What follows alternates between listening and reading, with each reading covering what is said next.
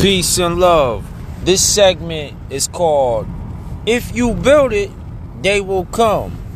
And I mean, if you build it, man, that goes in so many aspects. That's a universal uh, saying, especially in dealing with the science of the mind. You know, I always told myself, you know, if I had got myself together, then I would be able to help others out. So I built my mind up. I constructed it with the tools that were given to me, or the tools that I started accessing, or when I started tapping into my inner self. I was building myself up to be at a place to be available for for others.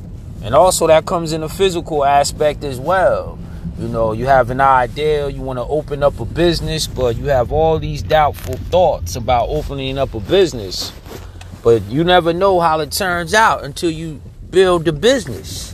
You know what I mean? And then they'll come. You can never get those projections of how many people would have came or not came out to your business if you never built it. So they never had a chance to come. But if you build it, they will come. Peace and love. Oh, oh hold up. Let me add. Even in the spiritual realm, dealing with energy, if you take enough time out to meditate and know yourself, you know, certain things will be filled with inside of you. So if you build that place up and quiet the mind down, other things will come. Only within silence is somebody can speak to you. Uh, you could hear things in silence, but if you're always talking, you can never hear yourself or other things.